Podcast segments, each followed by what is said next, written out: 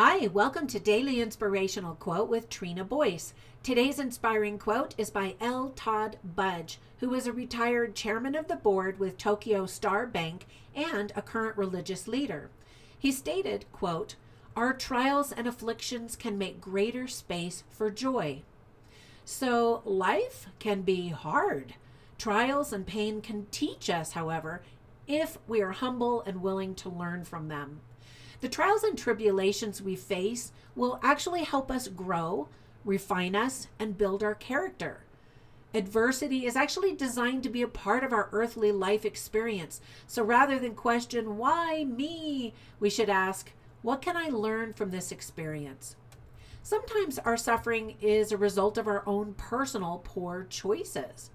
So, to ease that kind of suffering, we can get help, repent if you're religious, or make better choices to improve our situation. Other times, though, our suffering is at the hand of others whom we have no control over. The options in those circumstances are usually much more complicated and require very careful consideration. In both instances, though, we can learn, grow, and soften our perspective. I teach online for a university, and last week we were studying the differences between a fixed mindset and a growth mindset.